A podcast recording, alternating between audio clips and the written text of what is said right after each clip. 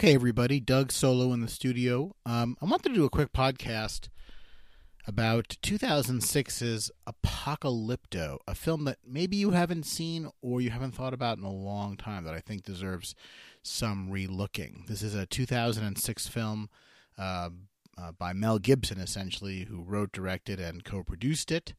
Um, he was also uh, had a writing partner in Farhad Safinia. Um, really starring no one you've ever uh, heard of uh, or, or, seen in a lot of other films again. Um, in a really different film about Mayan culture in about the year 1500, although the actual year is never given on screen.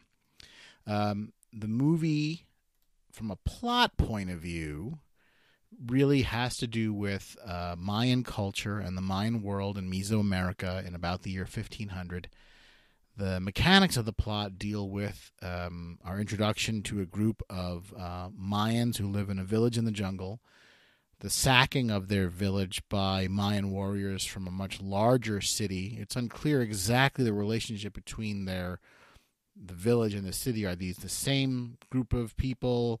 Are these different groups of Mayans? It's never made clear, but nonetheless. The, the Mayan warriors from the city essentially sack the village, capture the males, uh, have their way with the females as they need to, and then take the men uh, to a large Mayan city for ritual sacrifice. Um, many of the men from the village uh, are sacrificed. We see this in, in an extremely graphic manner. And then much of the remainder of the film deals with the main character's uh, subsequent escape from the Mayan city and his flight back to his village to get back to his very pregnant wife and uh, his uh, young son, who are in a lot of danger as well, uh, while being pursued by a war party of uh, adult Mayan males. So the mechanics of the plot are actually, I think, not what makes the movie noteworthy. I mean, the movie is noteworthy in a lot of respects. First, the entire film uses Mayan dialogue, and to the best of my knowledge, this is the only film that I've ever seen that uses Mayan dialogue.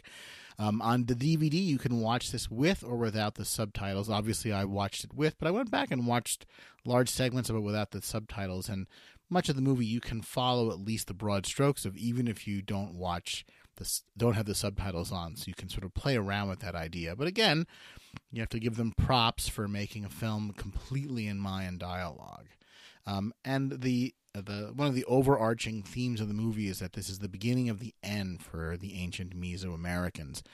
Um, the coming of the conquistadors is shown at the end of the film only briefly, but it is left for the viewer to know and understand that the arrival of the conquistadors from Spain and Portugal will lead to what can only be called the annihilation of Central and South American, uh, Mesoamerican culture.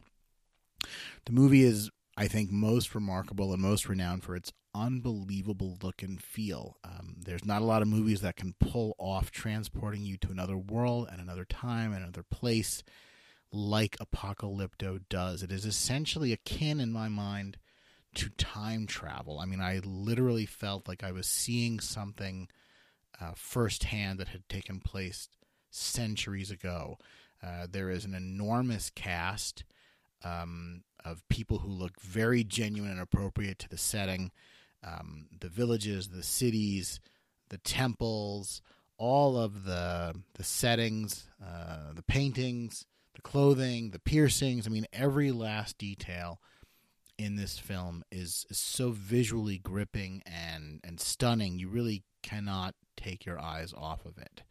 Um, there's a lot of visually shocking elements to this movie as well.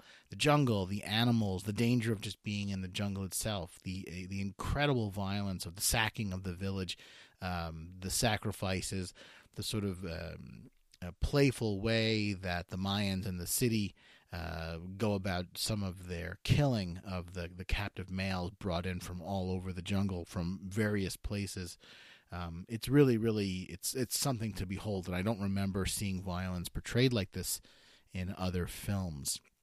Um, a lot of what is shown in the movie is I, have read online and uh, read in some books is, is, somewhat more suggestive of Aztecs than Mayans, but again, it's film, it's art, um, and some serious scholars of Mesoamerican culture have come down on the movie and said, "Look, this is not really a super realistic." Presentation of Maya civilization. But again, it's it's art. It's a movie, and I don't know if I fault the filmmakers for uh, playing a little bit fast and loose with something that the audience probably doesn't have a lot of knowledge about uh, in the first place. The first two thirds of the movie, I have to say, is really phenomenal. Just completely novel and breathtaking to see. Um, I said earlier, I just I cannot remember a film like this, and I I looked heavily online to see if there was something just like it, and there really isn't, although it's reminiscent to some films that I'll talk about in a bit. The last third of the movie is a very protracted chase scene that kind of became less and less believable. I found the first two thirds of the movie extremely believable. Um, you know, the trials that the main character and his colleagues have to undergo are just terrible to behold. You can completely put yourself in their shoes and feel their sort of fear and desperation and the pain of their injuries. The last third of the movie, again, becomes this long scene where the main character is eluding uh, a war party.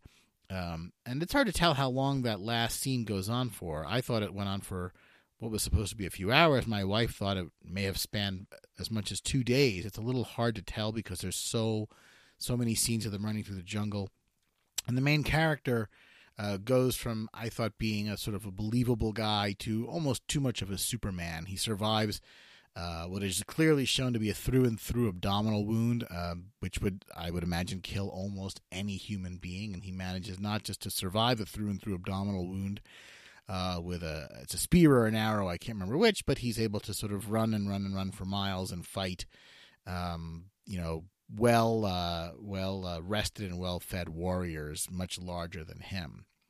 Um, I thought for me that was kind of the hardest part of the movie was just sort of watching him become Superman and outwit all these warriors one at a time. It was it was I thought better earlier in the movie when it was more realistic and you know you got a sense of he was more vulnerable.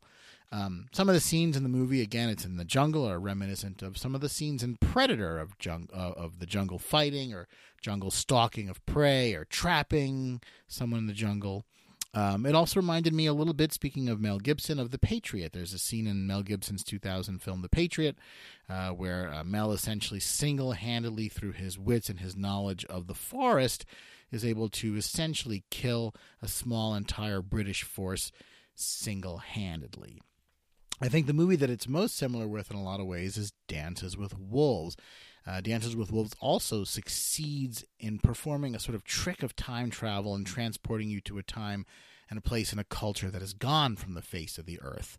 Um, and also, just like Dances with Wolves, this movie is overshadowed by the coming of the Europeans to the New World, which will lead to what can only be called the decimation of the native culture. Um, uh, Alpha, which we had talked about in a previous podcast, is a, another good representation of sort of uh, ancient peoples, and there's even some some um, some similarity I thought to Ben Hur, where the main character goes from a very very good situation to a terrible situation at the hands of his enemies, and really has to uh, free himself and overcome insurmountable odds and risk death again and again and again to finally become free.